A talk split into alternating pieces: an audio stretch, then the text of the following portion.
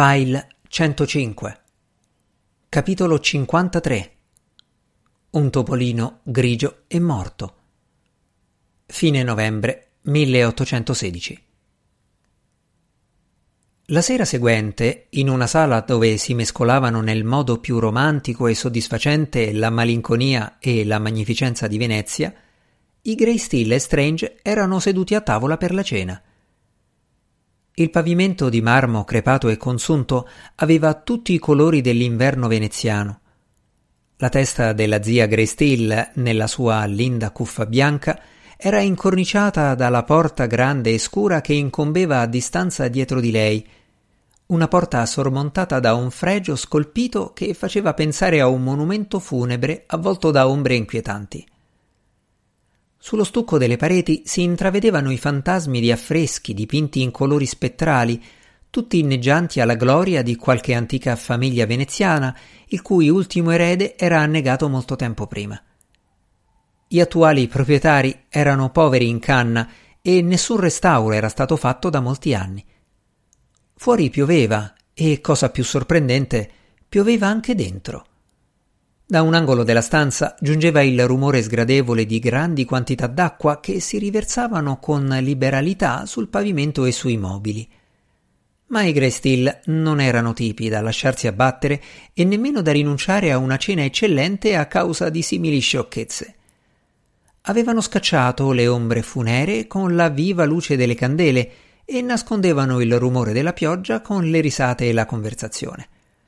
Insomma, davano alla parte della sala dove erano seduti una confortevole atmosfera inglese. Però non capisco, disse Strange, chi si prende cura della vecchia signora? Il gentiluomo ebreo, rispose il dottor Greystill, una persona molto caritatevole. A quanto pare le offre l'alloggio e i suoi domestici le lasciano piatti di cibo ai piedi della scala ma nessuno sa con sicurezza come il cibo arrivi fino a lei. Il signor Tosetti crede che siano i gatti a portarglielo. Che sciocchezza! Chi mai ha sentito dire che i gatti facciano qualcosa di utile? affermò il dottor Greystill. A parte fissarti con aria di superiorità, osservò Strange. È una specie di azione utile dal punto di vista morale, suppongo, perché ti mette a disagio e incoraggia riflessioni serie sulle proprie imperfezioni. La curiosa avventura dei Grey Still era stata argomento di conversazione fin da quando era iniziata la cena. Flora, mia cara, disse la zia Grey Still, il signor Strange comincerà a pensare che non sappiamo parlare d'altro. Oh, non preoccupatevi per me, la rassicurò Strange. È un fatto curioso. E noi maghi facciamo collezione di curiosità, sapete. Potreste curarla con la magia, signor Strange? domandò la signorina Greystill. Curare la pazzia? No. Non che non abbia mai tentato. Una volta mi hanno chiesto di visitare un vecchio signore pazzo per vedere se potevo fare qualcosa per lui, e io credo di aver tentato in quell'occasione incantesimi più potenti del solito, ma alla fine della visita era più folle di prima. Ma potrebbero esistere formule magiche per curare la pazzia, non è vero? domandò ansiosamente lei. Probabilmente gli aurei ne conoscevano una. La signorina Greystill aveva cominciato a interessarsi alla storia della magia e in quei giorni la sua conversazione era piena di parole come aurei e argentei. È possibile, ammise Strange, ma se così è, si è persa la ricetta da centinaia di anni. Anche se gli anni fossero mille, io sono sicura che per voi non sarebbe un impedimento. Ci avete raccontato dozzine di casi di incantesimi che si credevano perduti e che voi siete riuscito a recuperare. Vero, ma in genere avevo qualche idea su come cominciare. Non ho mai saputo di un solo esempio di cura della pazzia da parte di qualche mago aureo. Il loro atteggiamento verso la follia era molto diverso dal nostro.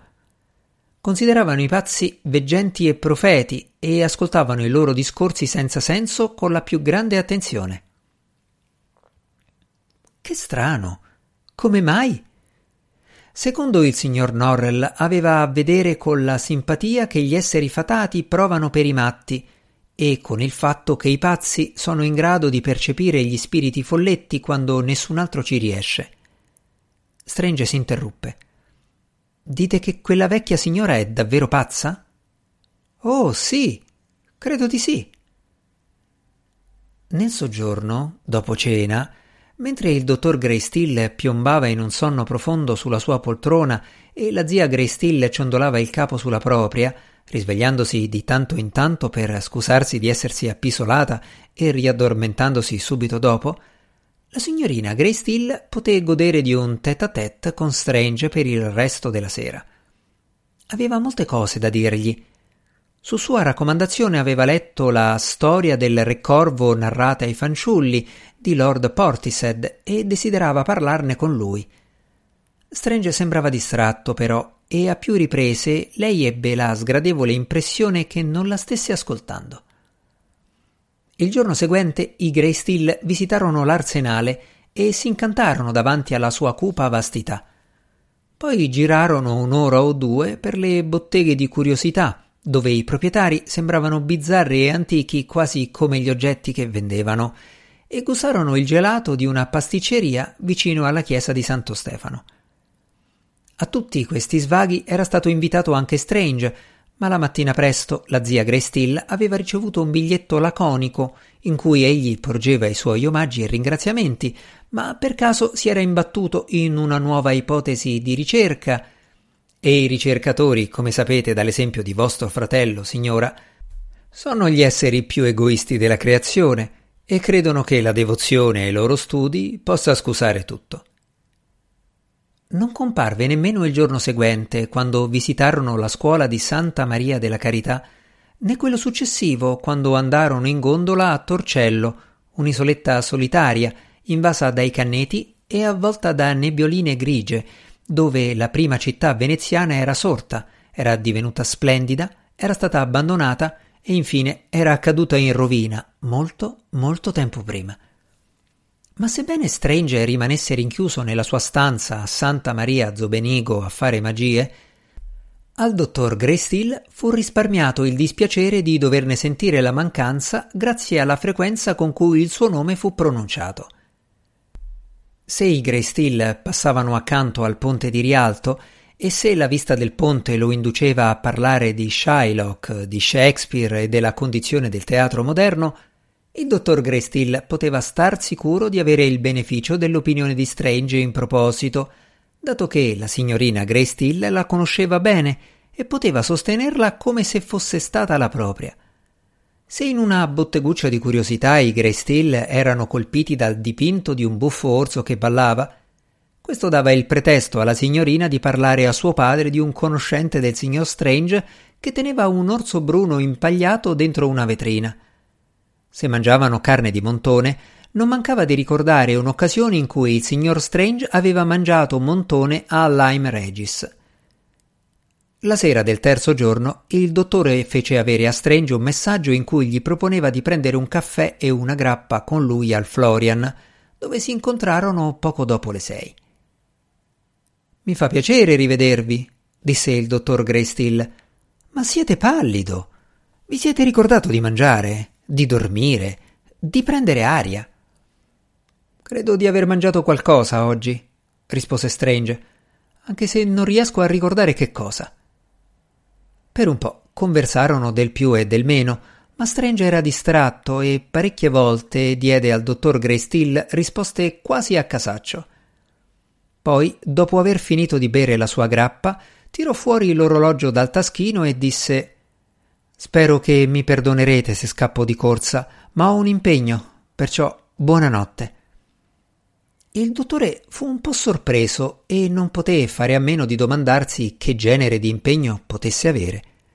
Un uomo poteva comportarsi male in qualsiasi luogo, ma a lui pareva che a Venezia ci si potesse comportare peggio e con maggiore frequenza. Nessun'altra città del mondo era altrettanto propensa a offrire occasioni di ogni specie per comportarsi male, e in quel momento il dottor Greystill teneva particolarmente a che Strange si dimostrasse persona ineccepibile. Domandò quindi, con aria il più possibile indifferente, se l'impegno fosse con Lord Byron. No, davvero. Per dire la verità, rispose Strange scrutandolo in viso con aria confidenziale, credo di aver trovato qualcuno che potrebbe aiutarmi. Il vostro assistente fatato? No, un altro essere umano. Spero molto nella sua collaborazione e al tempo stesso non sono certissimo del modo in cui questa persona accoglierà la mia proposta. Capirete che, date le circostanze, non desidero essere in ritardo. No, certo, esclamò il dottore. Andate, andate. Strange si allontanò, divenendo una delle tante figure vestite di nero della piazza, figure nere dai volti neri e privi di espressione che si muovevano frettolose sulla faccia color luna di Venezia.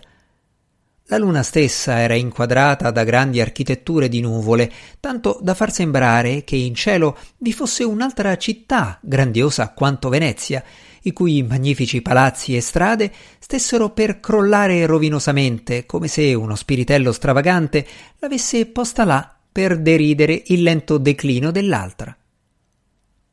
Nel frattempo, la zia Grace Steele e la signorina avevano approfittato dell'assenza del dottore per fare ritorno alla terribile stanzetta in cima alla casa del ghetto. Una visita segreta perché avevano pensato che il dottore e forse perfino il signor Strange avrebbero cercato di impedirla o avrebbero insistito per andare con loro e in quell'occasione non avevano nessun desiderio di compagnia maschile. Vorrebbero parlare, cercare di capire come mai si sia ridotta così, disse la zia Grestill, e a che cosa servirebbe? Come potrebbe aiutarla? La signorina Grestill, che aveva portato con sé un candeliere, accese le candele in modo da vederci bene, poi tirò fuori dal paniere un appetitoso piatto di fricassea di vitello che riempì la stanza maleodorante e senza speranza di un buon profumino, qualche panino fresco, mele e uno scialle caldo. Posò il piatto davanti alla signora Delgado, ma scoprì che le dita e le unghie della donna erano ricurve e rigide, come artigli, tanto che non riuscì a metterle in mano forchetta e coltello. Beh, mia cara, disse la zia alla fine, sembra che sia molto interessata al cibo e sono sicura che le farà bene, ma credo sia meglio lasciarla mangiare a modo suo. Tornarono in strada e non appena furono all'aperto, la zia Grestille esclamò Oh, Flora, hai visto? Aveva la cena pronta. C'era un piattino di porcellana, davvero grazioso. Ricordava un po' il mio servizio da te con i boccioli di rosa e non ti scordar di me. E nel piattino aveva messo un topo morto, un topolino grigio. La signorina Grey parve riflettere. Probabilmente si tratta di involtini di cicoria, lessata e servita con una salsa come la preparano qui. Può ricordare un po' un topo. Oh, mia cara, sai bene che non è così. Stavano attraversando il ghetto vecchio verso il canale Cannaregio, quando la signorina Grey si ritirò bruscamente nell'ombra e scomparve alla vista. Flora, che succede? gridò la zia Grey Cosa hai visto? Non restare lì. È così buio qui tra le case. Flora carissima. La signorina Grey Steele sbucò dall'oscurità con la stessa rapidità con cui vi era sparita. Non è nulla, zia, non impressionarti. Mi è parso di sentir pronunciare il mio nome e sono andata a vedere. Ho pensato fosse qualcuno che conosco, ma non c'era nessuno. Alle fondamenta le attendeva la gondola il gondoliero le aiutò a salire e con lenti colpi di remo si allontanò. La zia Grey si rannicchiò sotto la copertura al centro dell'imbarcazione. La pioggia cominciò a tamburellare sulla tela. Forse a casa troveremo il signor Strange con papà, disse. Forse. O forse è andato di nuovo a giocare al biliardo con Lord Byron. È strano che siano amici, sembrano tanto diversi. Oh sì, ma il signor Strange mi ha detto di aver trovato Lord Byron molto meno simpatico quando lo ha incontrato in Svizzera. Ha detto che era con altri poeti e gente simile e si dedicava soltanto a loro. Il signor Strange dice che era stato quasi scortese. Beh, non è certo una bella cosa, ma non mi sorprende. Non saresti un po' intimorita da lui, tesoro mio? Da Lord Byron, voglio dire. Credo che io lo sarei, almeno un poco. No, non avrei paura. Amor mio, è perché tu sei molto più lucida ed equilibrata di altri. Davvero non riesco a immaginare che tu possa aver paura di qualcosa al mondo.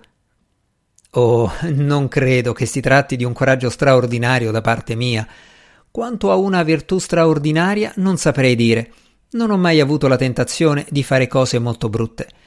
È solo che Lord Byron non potrebbe avere un potere su di me o influenzare i miei pensieri e le mie azioni. Sono perfettamente al sicuro da lui.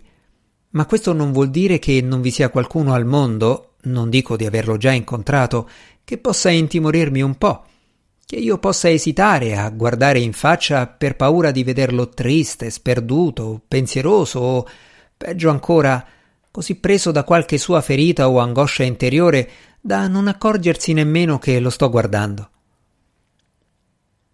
Nella cameretta all'ultimo piano della casa del ghetto, le candele della signorina Grey si consumarono e si spensero, la luna illuminò l'incubo della stanza e la vecchia signora di Cannaregio cominciò a divorare la fricassea di vitello che le signore Greystill le avevano portato. Stava per inghiottire l'ultimo boccone quando una voce inglese disse improvvisamente Sfortunatamente le mie amiche non si sono trattenute abbastanza da poter fare le presentazioni ed è sempre imbarazzante, non è vero, signora, essere lasciati soli in una stanza a dover fare conoscenza. Il mio nome è Strange. Il vostro, signora, anche se non lo sapete, è Delgado e io sono felice di conoscervi.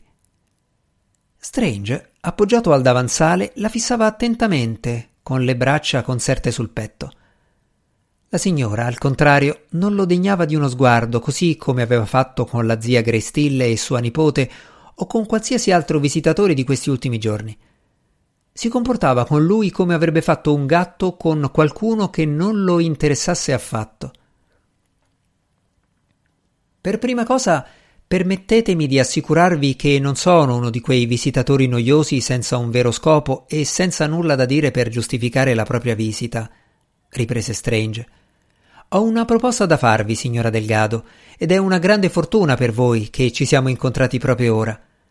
Sono in grado di darvi la cosa che più bramate e in cambio voi potete soddisfare il mio più grande desiderio.